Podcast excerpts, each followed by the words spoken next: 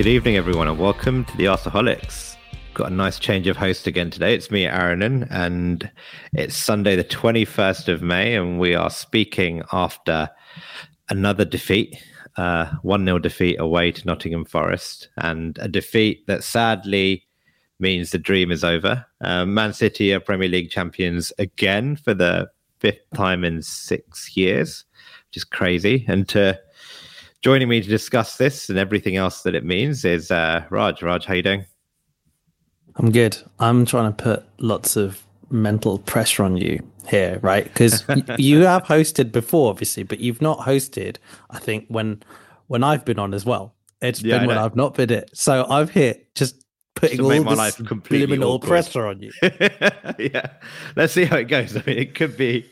I mean, it's not like anything monumental or significant in terms of the season that's happened, right? Like it's just the fact that the dream we've been chasing for nine months is finally over, um, and it it ended in a bit of an anticlimax. I mean, it was a one 0 defeat away to Nottingham Forest, a 19 minute goal, a very interesting team selection, a very dull and drab performance. So, I guess the context here as to why I'm hosting is I, unfortunately, to, due to various family circumstances, didn't watch the game properly. I saw bits of it. I've seen highlights, but Raj, you you watched the game. You sat through the 90 minutes of end to end exciting action. Um, what, what's your key takeaway? Like, what is your your one headline from the game? One headline's a good question. I'd probably say we're on the beach. I think. Yeah. I and think. yeah, go on. Yeah, no, go, think, go for the end. Yeah. Okay, and I think I think the theme of this pod, right, is going to be: Is it okay to be annoyed? Mm, that's a really good theme. Actually, that, that's cool. Yeah. I think everything we do is going to be like, "Oh, this is really rubbish," but hang on a second, we're still second, and we're going to yeah, have to. So, so we maybe we, we maybe have to park that sometimes, right? Because I agree. I totally. Agree. So we just get that caveat out of the way now. So yeah. should we do like one minute of just caveating, right? Yeah, and how say how wonderful it's been. yeah, yeah it, it, has been wonderful, right? I think you know you and I have both said this, right? This has been like one of the best seasons of going to games, the best atmosphere, the some of the best home games I've seen, like amazing away performances away at Chelsea, away at Spurs, away at Villa. You know how we started at Anfield. Um, we will finish on a you know some of the highest the highest points total we've finished in a long, long time, and far more than we've anticipated. But we've lost to Nottingham Forest away from home, and we've lost to Brighton at home, and that's two games in a row we've gone without scoring. Um, let, let's let's kind of get right down to it, Raj. Is it good enough? Yeah, you know what? It, it, it's over the course of the season, like absolutely right. It, it is good enough because it's it's really hard. It's football works in a really weird way, right? It's not like you. It's not like a loss at the beginning of the season is worth any more or less than a loss later on in the season. How you accumulate your points is is almost irrelevant. You get what you get in the end. Um, and so I think a lot of focus has been made recently on the fact that people are saying, well, second's great and everything, but you know, to to to capitulate like we did over the last number of games is totally unacceptable. And I kind of I kind of understand that to a certain extent, but you, you seasons don't work like that. You, you almost accumulate points at certain point at certain periods because there's going to be periods where you know you might not be very good and so where it happens is you know it, it can can be you know, sporadic. It, it can happen for lots of reasons. So look, overall, I think um, I think it is acceptable, but I think it's just really hard to take. And when you look at some of it, and I reckon I reckon in the summer it'll be easier to be philosophical about it. Where I think we just have to accept that probably isn't any of the players' fault, really. It's um, probably not even Arteta's fault overall. Probably just that it was a little bit too early for us. And, you know, with a little bit more squad building, we would have been closer. So then, can you can you really analyze this game in the context of 90 minutes? Like, how much do you think the performance on the pitch during minute from minute zero to minute 90 is actually that important in analyzing the result, or do you think this was a result that came through as a, as a consequence of the mm. last 36 games and the where we were in the season, the result against Brighton, the six or seven games that came before that, and know, do you think this was a team that looked down and out? Because I think for me, the minute we went down, you know, 2 0 down to Brighton or whatever it was, that for me was like, this team were done. Like, I saw the team give up mentally, give up physically. The attacking just didn't work. The defense looked as as vulnerable as it has done in the last kind of six or seven games, and this to me just seemed a continuation of of that, right? And the bits mm-hmm. I saw of the game and the highlights, it looked like it looked like we could have played that game for another three days and and not scored. Yeah, yeah, as I think you've got to look at the Brighton game and this game very differently. I think because Brighton still very much everything was on the line, so the reasons for that defeat you could probably analyze in a different way. Actually, some of the reasons for this defeat it kind of links, I think, to the comment that Charles um, has has made here, which I put on the screen, which is he's saying, "Help Gunners make it sense. Why is Arteta experimenting with lineup and positions in 37th game of the season? Why still no ESR?" So, Uh, so I think my answer to your original question around how much you analyze this game, it lies a little bit in what in some of the stuff that Charles is saying. I don't really think you can analyze this game that much because I do think, as much as Arteta said mathematically it wasn't over, in his mind, I think he knew it was over. And you're very rarely, very, very rarely going to be able to get a situation where you can use Premier League competitive matches to experiment in any way. I think he knows that. And I think, you know, preseason is one thing, but he has a couple of games, if you include Forest, so Forest and the Wolves game, to try a couple of things that maybe he wasn't, um, he, he didn't have the bandwidth to try earlier on in the season because of what was riding on it. And so we saw, for example, you know, to, against Forest, Partey at right back and playing in an inverted right back role. So we we hadn't done that this season. Ben White although he's been kind of he comes in a little bit, he's not playing the inverted fullback role like Zinchenko had been. And this game, we did it. We basically just did the inverted fullback role from the right hand side with with Thomas Partey, and we had you know Kiwior playing at left back, and and you know you, you we wouldn't have done that. I don't think in a in another situation. I don't think we would have done that if there was that much going on, if that if there was that much on the line. So in that regard, I think that it's hard to really analyze too much because maybe Arteta was being smart. I know we'll, as fans we might get upset and think that you know we, it's still a Premier League game. You shouldn't be experimenting in that way, but. I don't know. You know, do maybe you think- we will look back on this. Uh, just to finish up, maybe we'll look back on this, and if we do the same thing again next season and win, maybe we'll look back on it and say, well, he probably it's good that we worked out those kinks against the Forest game last season. So you, you genuinely think this was a team selection, especially with that back four and to a certain extent, again playing Jorginho in the base of the midfield was a, a kind of on the beach selection. I don't know the way I looked into that. I think it was a a selection out of frustration as to what happened with Brighton. You know the fact that Tierney played against Brighton and he he struggled. And I think he then said, Well, I can't play Zinchenko because Zinchenko's injured. I don't trust Tierney. So the only person I can then play is Kiwior at left back. And then he just shuffles everyone across and then goes to the emergency right back, which is Thomas Partey. And I think, I don't know if that's something that he wanted to see. I mean, obviously he wanted to see it because he he played it, but I don't think that was a this game doesn't matter. I think this is a this is my last roll of the dice. Okay. I don't trust anyone else, and he's kind of learning who he likes and who he's given up on. I think, yeah, I think to me it's very clear that Tierney is done, uh, which is a shame because I think he's a wonderful player. But Arteta for Arteta, Tierney is done.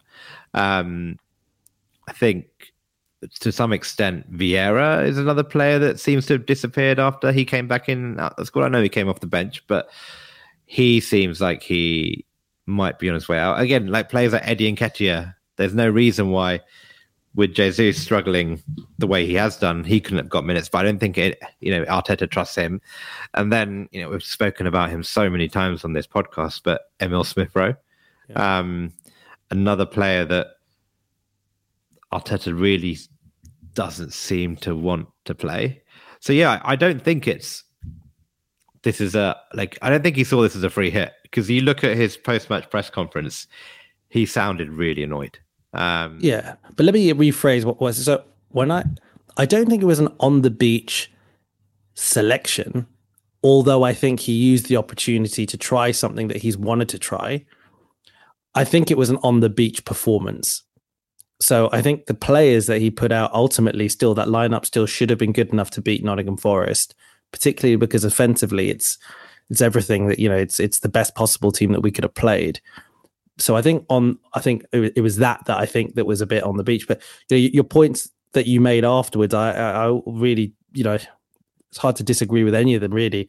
The Tierney thing, I think I've I've sort of come to accept before. I think before this game maybe even before Brighton, I think in my mind, I thought I couldn't see him selling Tierney because Tierney is still a very good, like pound for pound fullback, like traditional fullback. He's still quite good like that. And there are times where the situation might necessitate that. But I think I've come. And you you said this a while ago, where you said, uh, you know, I think you said I don't think Arteta knows what to do with a traditional fullback. I kind of get your point in that maybe I'd spin it as that I don't think Arteta wants his plan B to be a traditional fullback. I think he just wants it to be a, an alternative of his plan A, as in as in a better version of his plan A. Or if his plan A isn't working with the inverted fullback, you bring in someone else who can do the inverted fullback. But it's not. So yeah, yeah, is that, know, is that not, even yeah. a plan B? Is that exactly, is my, exactly, exactly? This is my frustration with Arteta, right? For all his, you know, again, we caveat this and is that look, we know he's had a wonderful season, right? He's up there with manager of the season for me in terms of how he's taken us from fifth to second place in the space of a season. But should he, when you've got a player like Kieran Tierney on the bench, right? A player who we know, again, last season was literally one of our most valuable players, a player that he, uh, as Arteta, depended on in terms of our defensive structure, the way we play, to completely abandon that and say, actually, I'm only going to make Tierney do this kind of Zinchenko type left back role. And yes, I can get Kieran Tierney to overlap and I can build a team around Kieran Tierney, but I'm going to, ref- I'm effectively refusing to do that because that's not what I want to do. Yeah. Is that when when your plan A isn't working, we all see in the plan A. When the plan A works, it works brilliantly, right? But for there are going to be situations in next season where, for whatever reason, the plan A isn't working because the players on the pitch, ta- either physically or tactically, aren't able to do it, or as we've seen this season, due to injuries, we just don't have the personnel to make that system work, right? And is it on the manager to say, actually, look, I can't do what I want to do with this team now um, what I'm going to do is actually set the team up that will give us the best chance of winning this game, and that is to get the best out of players like Kieran Tierney uh, instead. And is so is Arteta saying, look, he can't play a system, so we're just going to play crap? Like, is that good enough? I don't know if it's good enough, but I think that I think that he would Arteta still would have had a longer term view on this. I don't think that he would have lost sight of the fact that he is trying to take this team somewhere technically. And as much as he has to make short term concessions every now and again, I think that he still would have had concerns that I think trying to go, well, you know, fine, I don't have I don't have Zinchenko, so I have Tierney, and therefore I need to to play the system better, which kind of take which which I, I suppose gets more out of Tierney. I don't think he would have wanted to do that because I think he would have just thought that it was taking too much away from the journey he was trying to go on.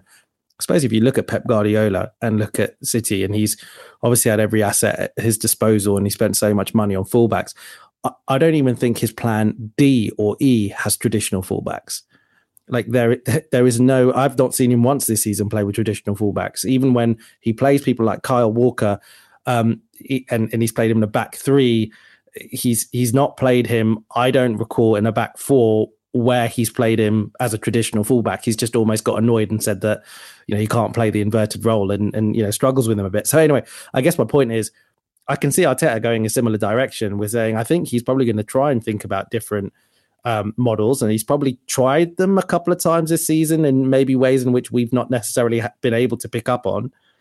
but I don't think that the traditional fullback way is a route that he, he, he wants to go down. Maybe he sees it just impacting too much of everyone else on the team. So you call it stubbornness. You could talk. You could you could say maybe should he have done more um, to figure out alternative plans with some of the players that he had. But you know what, mate? Like I sort of thought about it today, and I say, if let me ask you the question, yeah.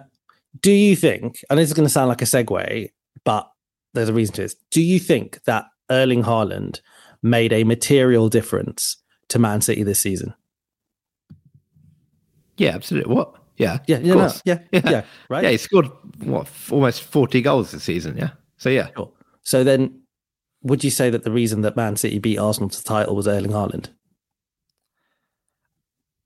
Yeah, I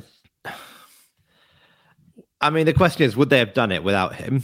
I have no, it probably because they're Man City, right? It's hard, but then um, then you'd say he didn't make material difference.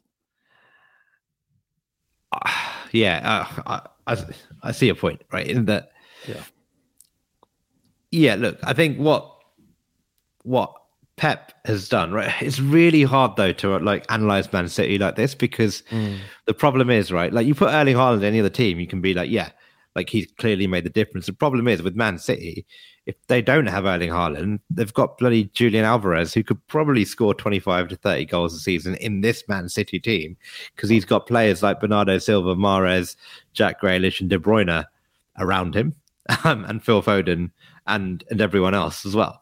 And, I agree. I agree. I agree. I get where I'm going with it was just about are we analyzing margins here that that are a bit yeah, we can analyze. We can analyze them to death, and we can say should he have done this differently, that differently, that this, that, and the other.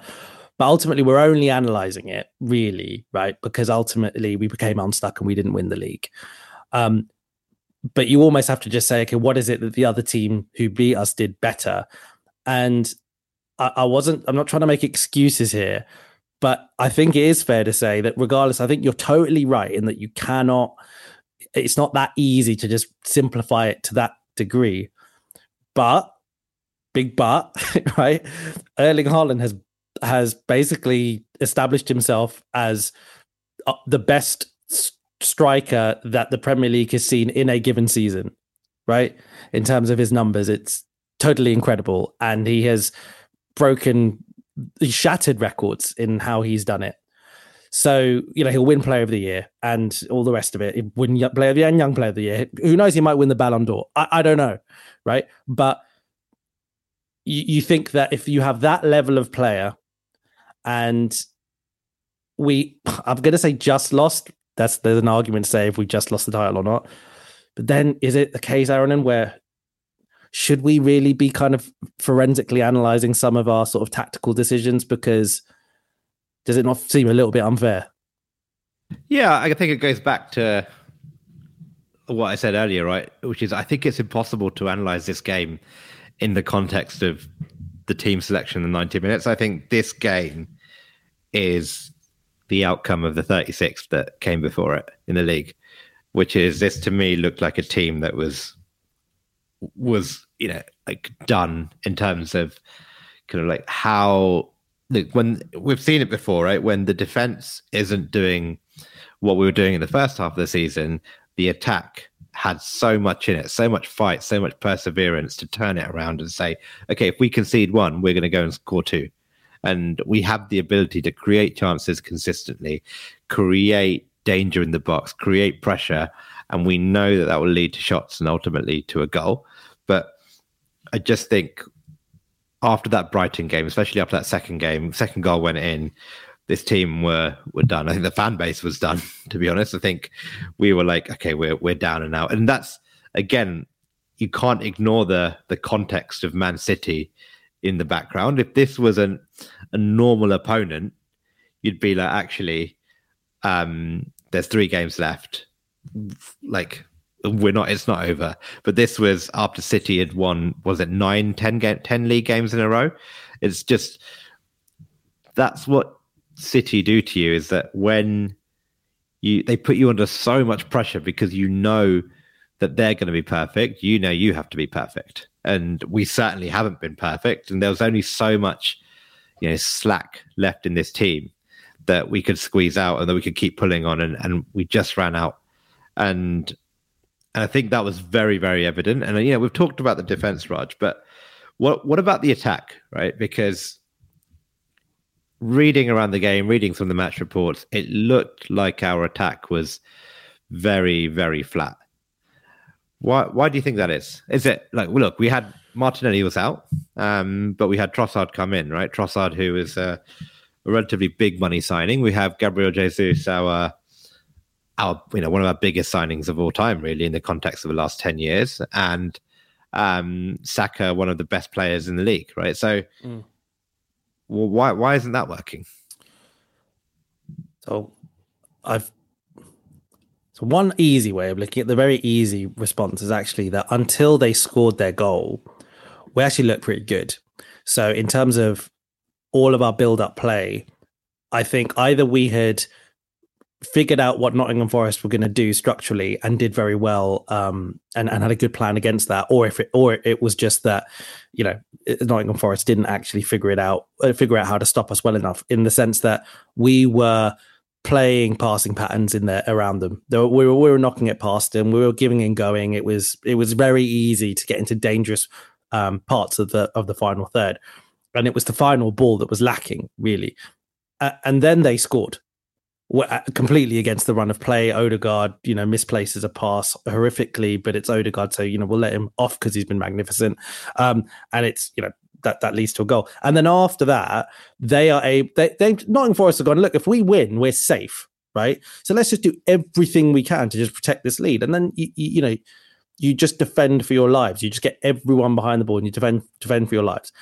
Um, and then it was harder, even though you know with with the best one in the world, it was it was just harder to like create chances. Now we still should do better, but in a in a in basic terms, that's kind of how I saw it. Now, you you talk about personnel it's really important, I think, that we we look at this because um, we did. You're right. You just said a bunch of names there, and all those names to me, even though Martinelli was out, still for me mean that if you're playing against a team who is just deep blocking, completely deep block, you still should have enough talent there to do something. So then I think we come to bigger, bigger questions, mate. Like where the underlying numbers are are relatively concerning on a couple of our players, and it's mainly Saka, to be honest. Um, it's and and and bear with me because I don't necessarily think it's going to sound like I'm massively criticizing him, but I but I think there's something bigger to look at here, which is just around squad depth. But he sort of looked at it from the first of April till now. There's been nine games, and there's only been one game where he's got a goal or assist in in that nine game period.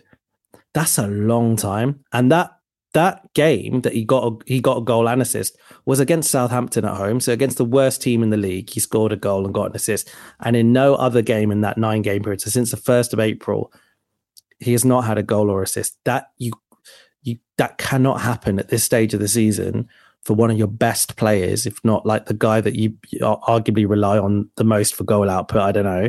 You argue that to do that. So on one way, you can just point to it and you go, that's him. Because actually, I know that, you know, we, have sort of criticized people like Gabriel Jesus.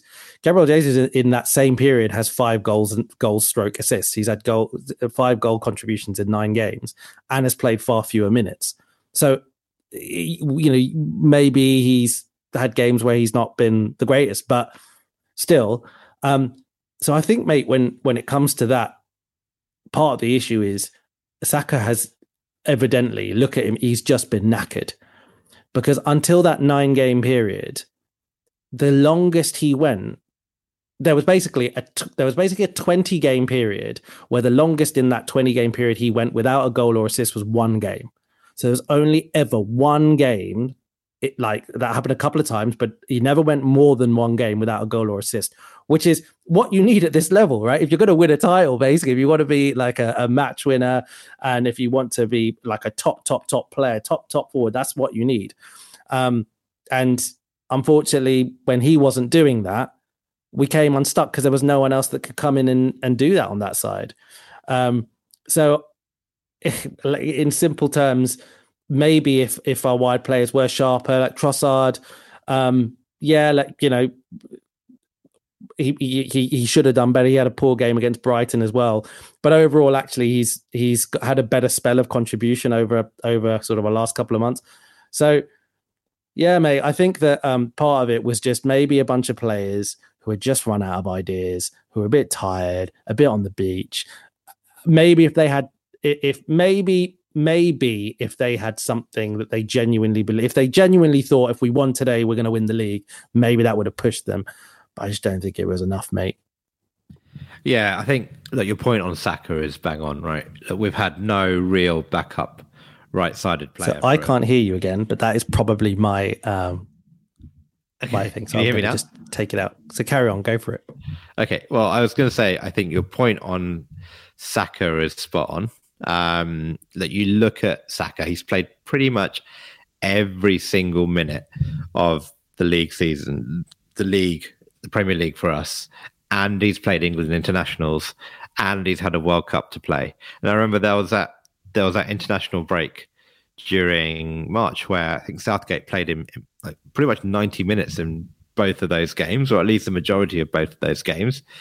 And you compare that to to our opponents, and you look at Haaland. Haaland didn't even go to the World Cup. Um, Haaland, the international break where uh, Norway had uh, some quite crucial games in March, Haaland didn't turn up because he was injured. Right, I'm not doubting his injury, but you know, but while Saka was playing both those games, and it, you know, we have a we already have a disadvantage when it looks at the squad, right? When it comes to our squad versus Man City, right? Uh, Charles, you know, points out that like 3,000 minutes for Saka versus lower numbers for, for Foden, Mahrez, and Grealish. Um, and that we need a, a backup wing. And, he, and he's right, right? Because totally right, totally right. Not only can City rotate, right? City can rotate their best players to give them less minutes, but then actually their best players aren't playing uh, a World Cup to the late, latter stages, and they're not going away and being run to the ground by a an idiot of an England manager who doesn't know how to rotate his players. Um, so that is super super frustrating. So let's say let's say Raj, we get a, another right winger in. Or let's let's take a step back, right? So mm. you you clearly point out, right? So we've got now like Trossard, Martinelli, Saka, Jesus. Um, and let's say those four, we're pretty sure, but all four of them will be here next season. What what do we need to add to that to be competitive? Because keep in mind, um, yes, Saka was playing every minute of the Premier League, but he wasn't playing in Europe, right? None of these guys were really playing in Europe because we rotated quite heavily in the Europa League. Um, but these guys are going to have to play Champions League as well next season. Um, what what do we need from our attacking unit? Like what person, like what positional types, what attacking types do we need to really have a go at both these competitions next year? So uh, my, my answer is sort of connected to what Russ is saying here as well. Russ is saying here, Jesus isn't a number nine. He's constantly dropping into wide positions or midfield. He seems to be allergic to six yard box. There's some truth in that. The thing is, now I I feel like you can't have it both ways. We have a system which quite clearly Arteta wants to generate output from his wide players, but also is number 10. And also, I think if we get a better number eight, someone like, you know, playing the Xhaka role could even get more goals and assists to it. That only works if you've got a number nine who is going to drop deep and do those things that, that the chaos or whatever, you, you know, Arteta's described it chaos. You, own, you, you do need that. Um, so I don't necessarily think so. I think it's fine. I think us going into next season with Jesus as our number nine is totally fine. But I think we need an alternative for when it's not working well right? And Eddie is not that alternative because he's very similar. And it's just he, he's similar. He does a lot of things that Jesus does, but not quite as well. You could say that he's more of a box player in terms of he naturally maybe wants to get in the box ball, but he is a pressing forward. Um, he's not a big physical presence. So it's I think we need a a bigger unit, a more sort of powerful center forward. Now the thing is, we're actually in you'd much rather be in this position where you're looking for a player like that as your plan B than you're looking for a player like that as your plan A, which is what Chelsea, United, Bayern Munich, everyone is looking for a proper number nine centre forward, and the market is awful. right now. It's awful. Like they talk about Chelsea buying Vlahovic for 80 million euros, allegedly, right? It's it's an awful market to go look for that type of profile. So in a way, we're a bit lucky because we basically don't need a world class player in that mold. We need someone who's going to be the alternative and someone who, you know, it's just when it's not working properly that can kind of give us that added dimension. But I think then, you know, what is so I think it's important. I'd love us to get someone like that. Um, I don't know if they think that Balogun can do it. From what I've seen about Balogun, um, I've seen you know very little. I haven't watched France that well, and I don't really think that you can judge too much about the French league, to be honest. Um, but I think that you know if they think that he can do it, okay, cool, fine, give it a shot. I, I don't know, but we definitely need someone who can play on that right hand side and and not drop off and not give a material drop off versus Saka. Yeah, I'm not saying we're going to get a Saka equivalent because Saka's arguably one of the best right wingers in the world right now. So what are we going to sign a, a million pound player to rotate with him? That's not going to happen. But I think we need someone who who can play there and not give us that material drop off. And I think there's quite a few players it seems like in Europe who who are of that. profile. It's a much better place to go find a, a player than it is a you know the, that number nine profile that we talked about. And Moussa Diaby, for example, is someone who they talk about at Leverkusen as being in, in many ways perfect to that kind of profile. So so I think we need those things, mate. To be honest, uh, and and the other thing which I've been banging on about is I really think this team would bang with a proper number eight. There's lots of rumors that um, that part of the reason why why the Declan Rice talk is so progressed and why we might have a shout versus some of the other clubs is actually that Declan Rice doesn't want to be a DM for the rest of his career. He doesn't just want to be this this kind of uh, being shielding the back four and doing this role that he plays for West Ham. When in in reality, he's a lot more complete and he can play in in a more progressed position. So there's an there's you know one of the theories is is that why is it because Arteta is basically saying I'll make you my number eight. You can be my number eight. I don't know. Maybe that's just a theory. Um, but if it is Declan Rice or if it is whoever else it is, um, if it's Declan Rice, hopefully, and someone else, and they they do this kind of I don't know they they they they, they manage that in however way they can. I don't know, uh, but I think we need a number eight as well. So I think I've, i hope that's answered your question. I think what we need is uh, a number eight, um, a right-sided forward, and I'm hoping that right-sided forward can probably play centrally as well. But we do need a different center centre forward profile. Uh, but that but if that is, I know it sounds really bad. I'm not saying we should sign Weghorst but someone like an Origi, you know, that mold where you know it's just it's just going to give you something different in those situations. Yeah, I think I'd agree. Right? What I do you think? Yeah. Um. Wait. Firstly, can you hear me? Yeah. Okay. Okay. Good. Um. Look, I think we we definitely need more, right? So the right-sided player is a no-brainer for me, right? You can't rely on Saka to play every minute of every game because he can't do it. He just like it's physically impossible. No player can maintain the level that Saka has maintained for 38 league games plus potentially 10, 11 European games next season. Um, plus all the England games, right? He's probably going to be rocking up like playing 60, 70 games a season, which is insane. And we really need to protect him because he's getting kicked left, right, and center in all of these games as well. Um, so look, the right sided player is a no brainer. I do think we need another type. I think we just need another quality forward. I don't think necessarily that we need a different type of forward to Gabriel Jesus. I think okay. a player of Gab- like Gabriel Jesus who can who's in the box, who can get in there. And yeah, Gabriel Jesus isn't a bad player in the box. You know, he can he can dribble, he can get a shot away. It's just his finishing is sometimes a bit questionable, but he's still a very good in the box player. So what we need, what we need is just another one, right? The problem is we we can't we bring on Nketiah, and he I just don't think he's that good. Like I, I, I know you think he's a worse Gabriel Jesus. I think he's just a a not as good footballer all round for this level. Um, so but I, I mean, at okay, okay, at this level, fair. When you say at this level, what do you mean? The the level that we need, right? Like when we're pushing okay, Europa fine. League, Agree. Agree. when we're pushing top four, bringing on Eddie off the bench is probably okay because he doesn't need to score the winner in every time we come on. Every every time he comes on, it's okay if he like misses a few chances, and he we have the time for him to grow, and he might grow into a really good player. Right, I'm not saying he's destined to play non-league football for the rest of his career, but you know the level in this team has gone up, and I don't think he is at that level.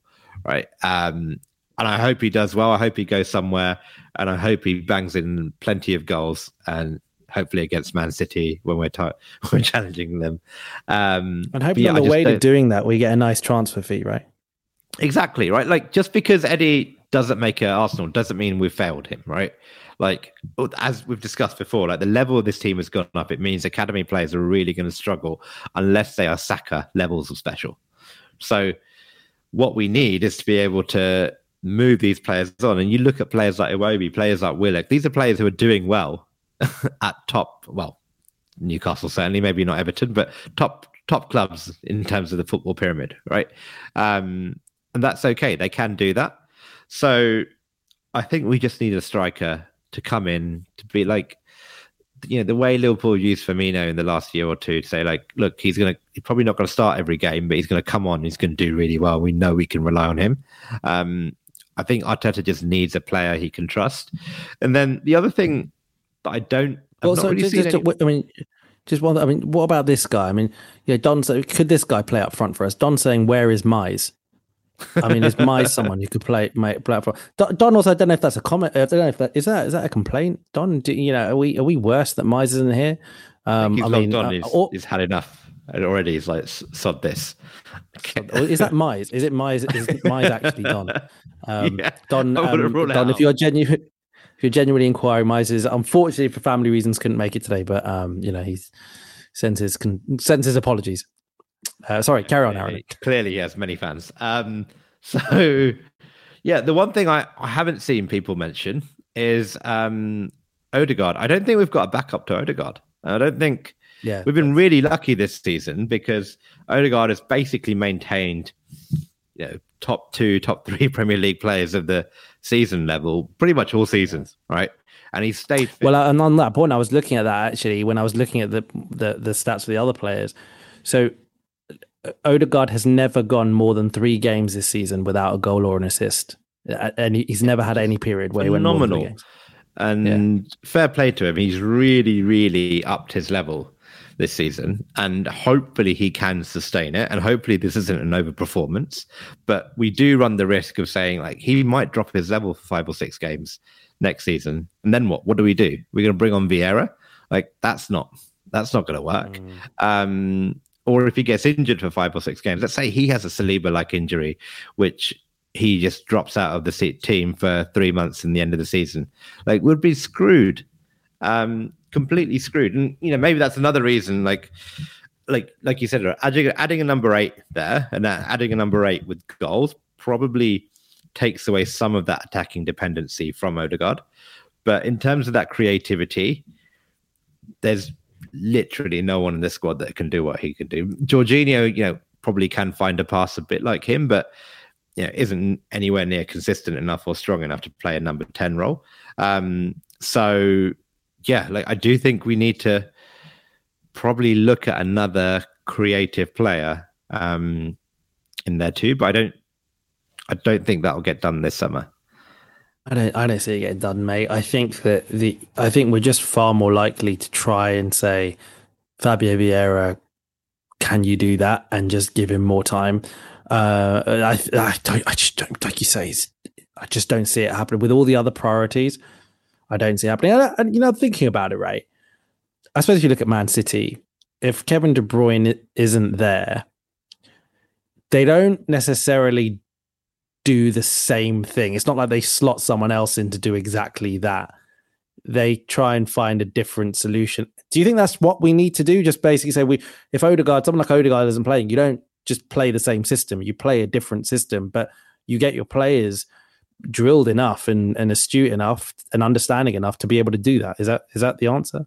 Yeah, I think so. I think look, we the the issue there is that we're going to probably lose Xhaka. It seems like in in that kind of attacking third of the pitch as well, and Xhaka has been responsible for a lot of good play on the other side to Odegaard, right? So you know, you're taking out a lot of, let's say Odegaard gets injured and Xhaka's off, you're taking out a lot of creativity that we have to replace. Um, and it does worry me because I haven't been convinced by Vieira. And hopefully, if we do get Declan Rice over the line, I know we're all talking like it's done, but you know my um, kind of pessimism when it comes to this club doing big deals and getting them over the line is that I don't buy it until it's absolutely done and dusted. Um, I really do worry that I think you know there's a, a couple of areas where I think we're still very, very vulnerable to one injury and there being a complete huge drop off in what we can bring on. And I think that number 10 position is one of them. Um, cool. We've, we've kind of gone, we've kind of sidetracked a bit, but the, you know, we've talked about Jesus, we've talked about Saka. Um, I think the other thing is probably that one thing that these last couple of games or this last game and a half has told me is that, yeah, how important Martinelli is. Um, because like we don't Trossard can't do what Martinelli does, right? Like Trossard is a very good hold on to the ball, make intelligent runs, make intelligent off the ball, like find a pass and find a player in a good position, you know, work hard type of player. But there are very few players in the Premier League that can do what Martinelli does, which is kind of beat their man, run at them, and just scare them and terrify them all game. And again, the bits I saw, again, it's very easy to say this when he's not there, right? But it really felt like we could have done with a Martinelli type runner on the pitch and not Trossard. So, again, do you think that's something we need to add to the team as well? Like, or would you hope that this right wing replacement or backup for Saka can do that as well? Yeah, probably, mate. Because if you think of it, you, you, we'd have to have quite a lot of luxury to think that. So, on on the left hand side currently, right, we've got Martinelli, we've got Trossard, and we've still got and we've got Nelson as well, who plays on the left at the moment. Okay, Nelson for whatever reason wasn't fancied uh, against Nottingham Forest. But let's say Nelson goes because it sounds like he he may go, he may not sign a new contract or whatever. I, I don't know, man. I feel like Trossard is a very good alternative to Martinelli because he is that little bit different. And I know what you're saying. I suppose your argument is, well, if Martinelli is injured and then you've only got Trossard there and he's your only option on the left, whatever. But it's quite a luxury, I think, to have a third left wing option who can, you know, be be your, I suppose, alternative to Martinelli in that respect. I'd argue, mate, that the way the Forest game was, Trossard would have been, in theory, more valuable because there was no space to run in behind, right? The way that For- Forest it was a deep, it was a deep block, and what Tr- Trossard's really good. He's got great feet, so he's amazing in those tight spaces. So you would have assumed that actually Trossard would have been a, a you know a a more potent weapon, um, but yeah, we we have missed Martinelli, mate. Again, the stats do show that he he, he had a spell between November and this is actually an interesting point, right? He had a spell between November and January that was similar to Saka's, where it wasn't just quite happening for him. But what's really interesting in that period was we had alternatives, as in we we we basically whether it was Nelson or whether it was uh, if if we were just trying something else with with I think at that time well before you know we signed Trossard, we had tried a few other things with um I want to say uh, with, with, Smith Rowe, but also with Odegaard and and Vieira, and just kind of just just just trying. yeah, I think Vieira Vieira got a lot of minutes in a lot of weird positions at that point in time. I remember. Yeah, yeah. Well, what, where if you look at it, you basically look at that period, and you see that period, and you see Martinelli coming off a lot.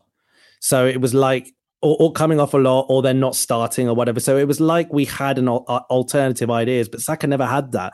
Saka for that, Saka for that this whole period just didn't have that alternative, and and so was you know burned out or whatever. I don't. I know we've already covered that, so don't want to go there. But I, I, I guess my point is, I don't see us getting another left-sided player, mate.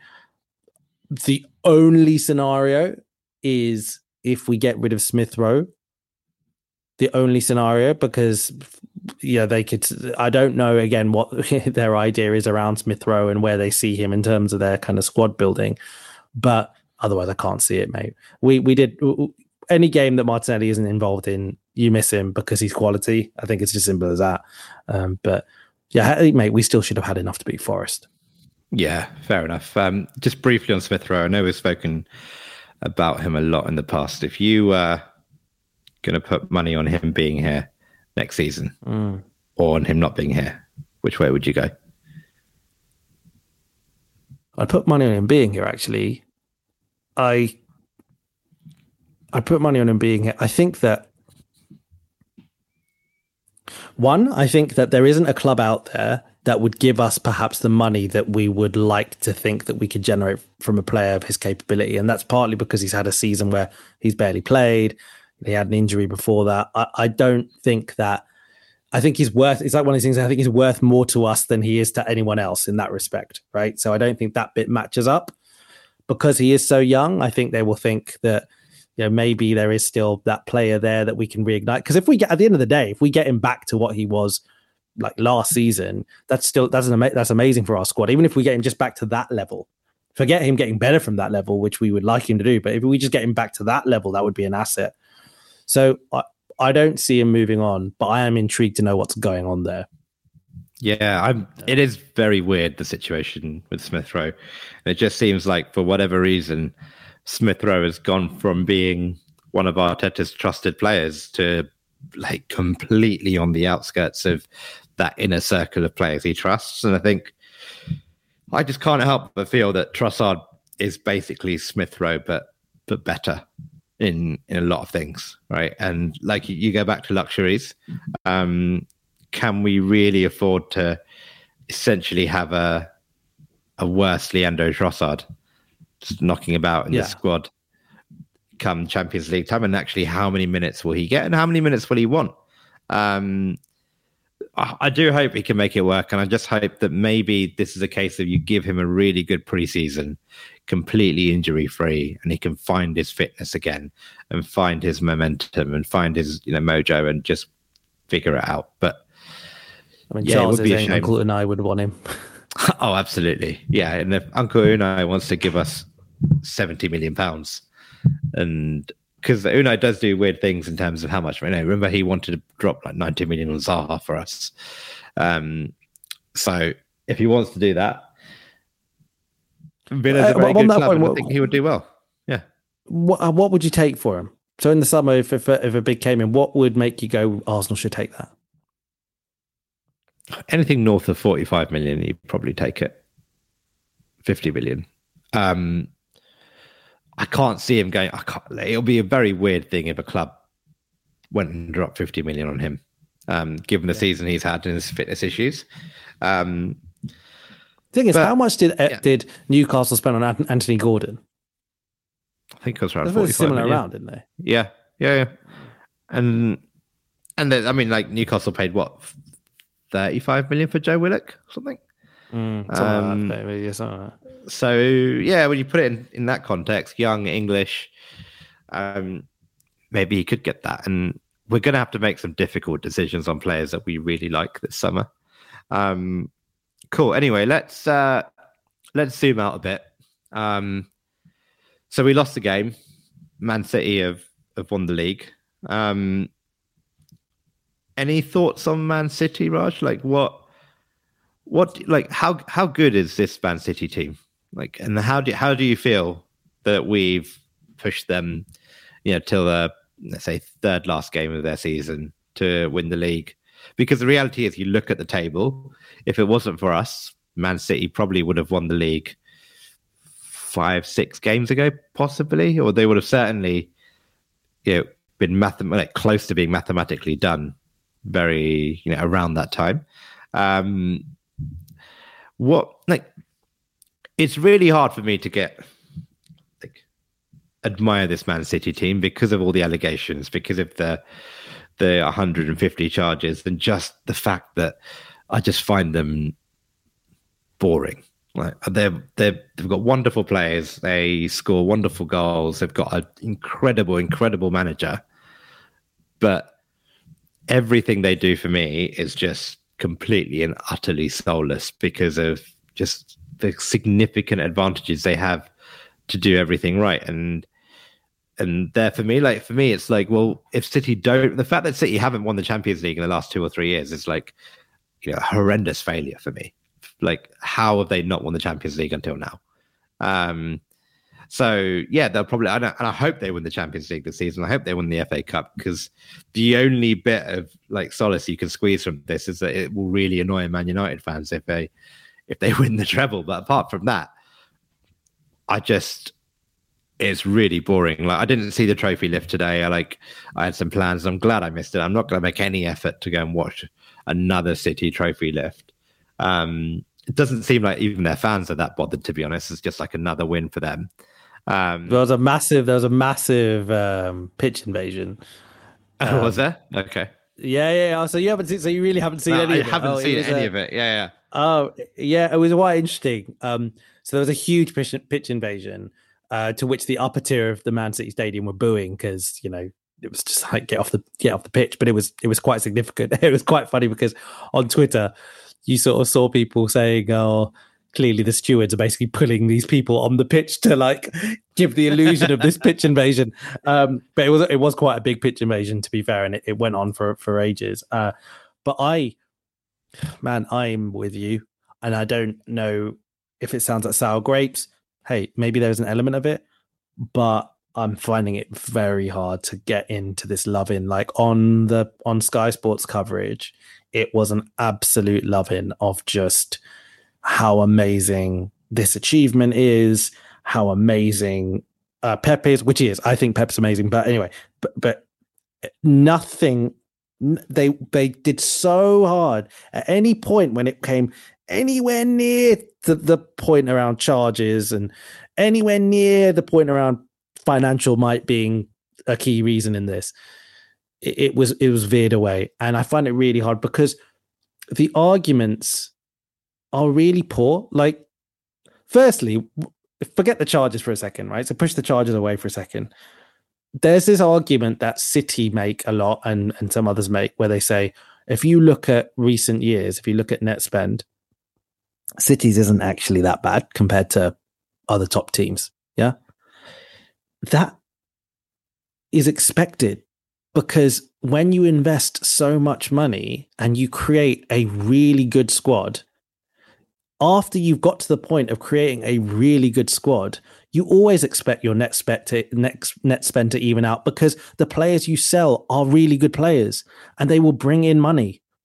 Yeah, like that happens, and and the players that you need to bring in, you don't have to bring in that many more players.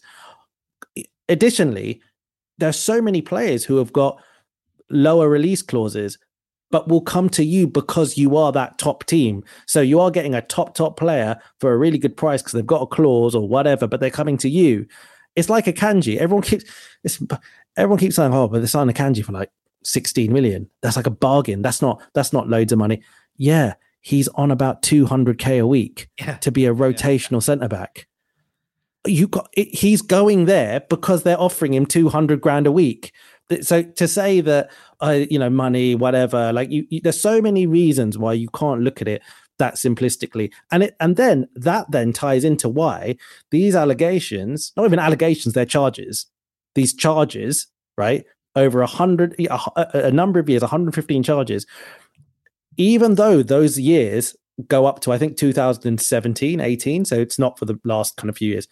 It's significant because of I guess my first point they spent that period of time was where they built this super team, super club, whatever. And the period since then, the net spend and everything's been pretty manageable because they already built the bloody super team right? It, and so everyone keeps dancing around this this notion that it's not that important that that you know Pep's done this magical thing.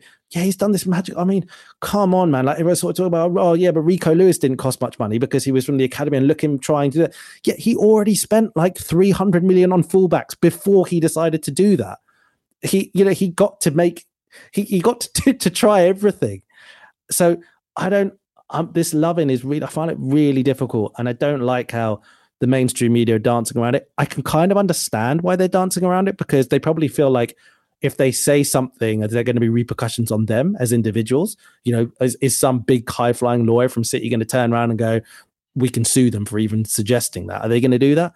I don't know, but it's it's really it's really annoying. I find, and and it, it, maybe there is an element of sour grapes. I probably wouldn't be going on about it this way if we didn't finish second, but but that doesn't mean it's not true. Yeah, just because I'm going on about it, just because I've got sour grapes, doesn't mean it's not true. Yeah, I think there are ways of giving this City team praise because they are look, they're a phenomenal team, right? They've got a phenomenal manager, and there have been many, many clubs and managers and you know boardrooms and, and like leadership type structures that you give them that same amount of money, they won't be able to do what City did, right? So yes, they have the money, but they have spent it incredibly well mostly and but like you said they've got the luxury of if they do make a mistake right if city had bought 75 million pound nicholas pepe they're not waiting three years for him to come good right? They wait a year and they say, right, he's not working. Let's put him on the bench and play him in the League Cup, and we'll go and get another seventy-five million pound winger, right?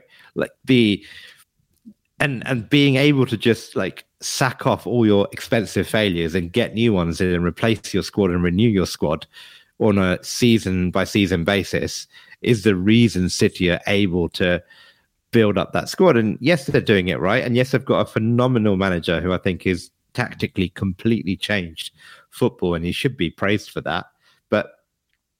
You can give them all this praise while still saying, yeah, they're the richest club in the world and they should be winning the league every season. They should be winning the Champions League every season because no other club has got anywhere near as much, as many financial resources to compete. And any time they even drop a single point, it's a massive, massive failure for me because they should be steamrolling this league season after season.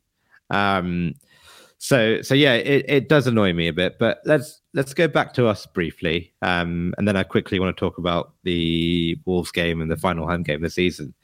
Um, look, I think when we started this, we did say that look, the last seven or eight games they they haven't been good enough, right? I think statistically, we started the season after the first half of the season, we were on a basically 100 point season, like 50, 50 points at the halfway point or something like that. We were saying we could get 100 points. Um, if you look at the last seven or eight games, we're on track and you play that out over the course of the whole season, we'd probably get about 60, 65 points, uh, which is you know, probably not even good enough uh, for top four.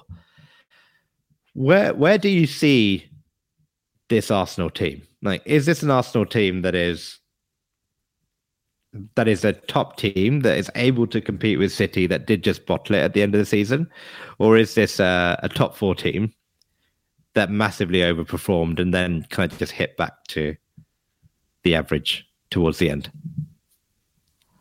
I, I am really optimistic about next season. I don't um I don't buy like there was a there was a comment earlier. I'm going to put oh it's Chris Christopher Clark with this comment um, here he said it's a very sad feeling this year. It should have been us champions. I hear persons saying next year next year it's going to get tougher and more harder. I, I I think that this was always going to be a season where we were going to be better than last season, but we were never going to be the finished article. I didn't think we'd be this much better than we were last season.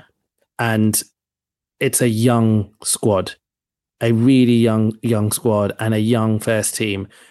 You have to assume everything would tell you that even if it was just the same group of players, they will be better next season. Can City get materially better next season? Maybe, maybe, maybe, maybe they can in s- some respects. Do I think they will? I don't think they will. I think that uh, I think they will main, probably maintain their level. I th- I can see them signing maybe a couple more. They'll get another centre back. I think uh, they might do some other business. They might do some classic maneuvers to stop other players, other clubs signing those players, like they did with Calvin Phillips. But I I think that we've got a way. I think we've got a lot of room to get better, and I think that with some better squad depth with a bit more experience that's going to come from how we navigated this year, I think we could be. Sorry, let me let me pause. I don't necessarily think that means that I think that next season we are favourites to win the league. Far from it. But I think that next season we will we will be a top four side, and we'll put a good Champions League run together. And to be honest, I actually think that would be success. If next season we finished in the top four again, but did well in the Champions League, and it would be great if we won a trophy, even if it's a Carabao Cup or whatever. I think that would be success. I don't think it just because we finished second this year, if we don't win the league next year, it's you know it's downhill. I think that we have to be realistic, and I think that this this side is going to have to the squad as much as they are going to get better. Will also have to figure out how to navigate to major competitions. It's not going to be like this season, man. Like with this season when we had Europa, we could play a, a mixed team and you know whatever we'll probably still have to rotate this time in the Champions League, but we can't rotate on. We can't basically have an A team and a B team. it's going to be a different kettle of fish. Uh, so I'm I'm confident, but I think you need to contextualize that confidence. I don't I don't think that we're going to compete for that. I don't think we're going to win the league next season. Put it this way. Yeah, yeah. I think for me, look, think? the the interesting part is I think the first half of the season, and not even the first half, up until March, we have seen what is the we've seen the ceiling, right? And the ceiling we know now that this team are capable. If everything goes right for us in my opinion this team are capable of winning the league.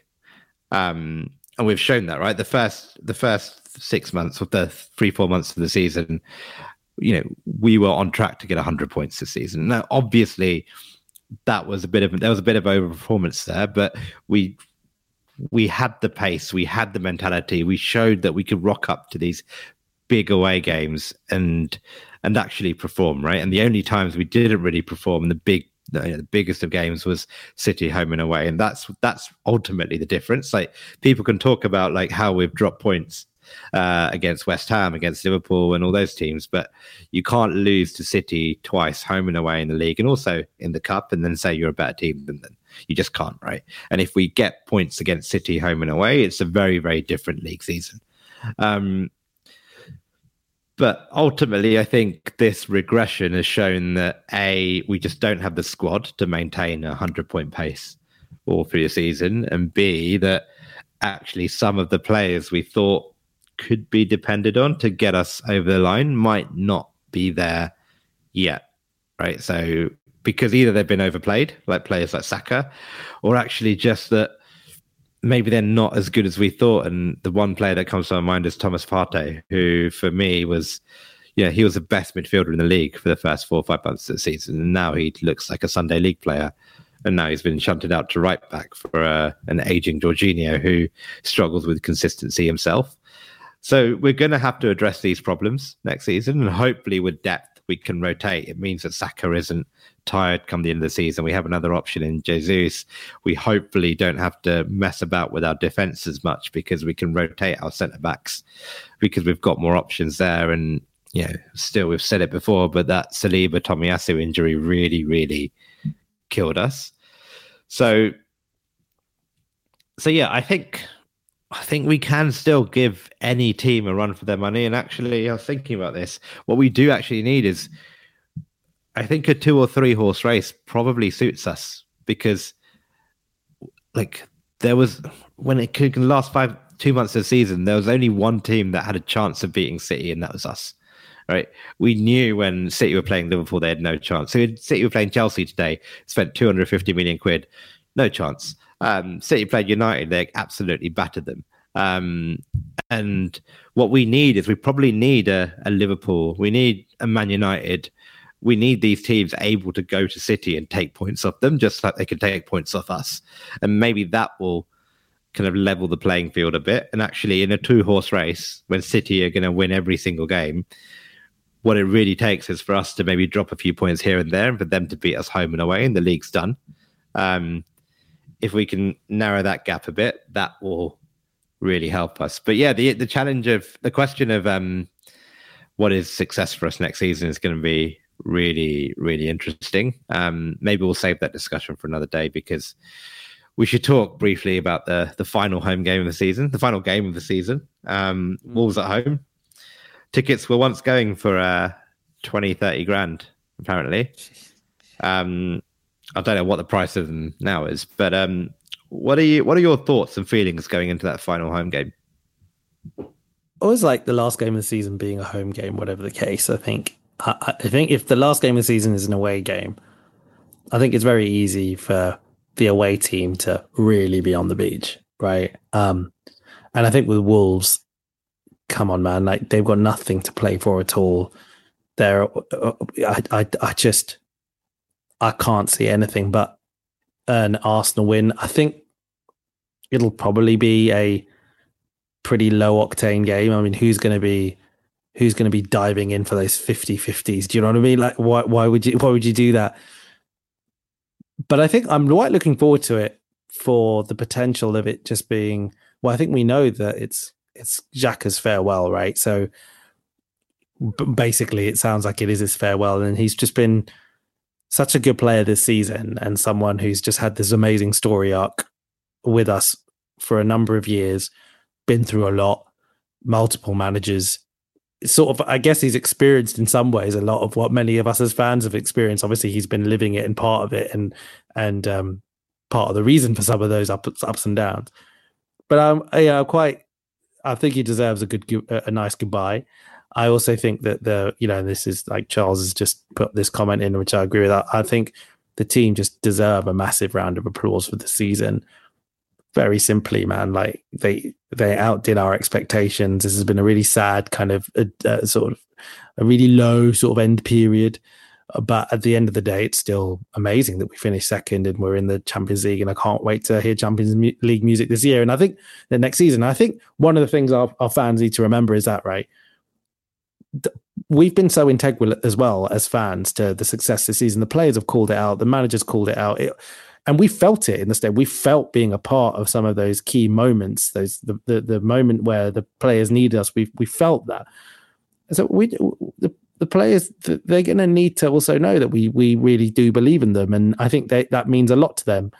And I think that next season, um, you know, that they need to go in with the confidence that we sort of we we do believe in them. Um, it's um so it's interesting Russ's comment about I think we'll really struggle next season. He's obviously not feeling any optimism that I've just described. but uh, yeah, look, I think so. Just to, just to answer your question properly, yeah, I'm I'm looking forward to seeing the guys. I hope they give a good performance. I don't expect fireworks. I don't expect you know, and that's not therefore contingent on whether I'm going to be applauding them or not.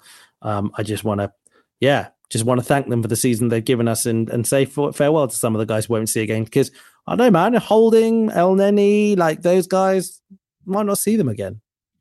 Yeah, yeah, good point. I think, look, there's two ways of approaching this game. And when you're in the crowd, I think you could sit there and be like, oh, what could have been? And it's natural to think that this could have been a really, really special game where we could have been getting ready to lift a Premier League trophy. And actually, though, when you look at it, we were as a table will show, probably a little bit far away from that. And we could sit there and think, what if, what if we'd done this? What if we'd done this? But I think as Arsenal fans, especially in this podcast, we've done loads of that already, right? Um, I spent the last hour doing that as well. So I think I really hope we win because I think this team deserves to go out on a high. Um, and I think this team deserves a huge amount of love for the progress, the good times, the vibes, the potential, the the excitement that we'll have in the summer about where we can go next. Because like if we had just scraped fourth, yes, we've been excited for for Champions League next season, but we're we're you know we're not going to be having summer conversations about how can we challenge Man City for the title. If we'd scraped fourth, it's going to be how are we going to scrape fourth again next season? How are we going to compete with Spurs? How are we going to compete with Man United? Oh, Man United are going to be strengthening. Spurs are going to be strengthening. Villa around our, our shoulder.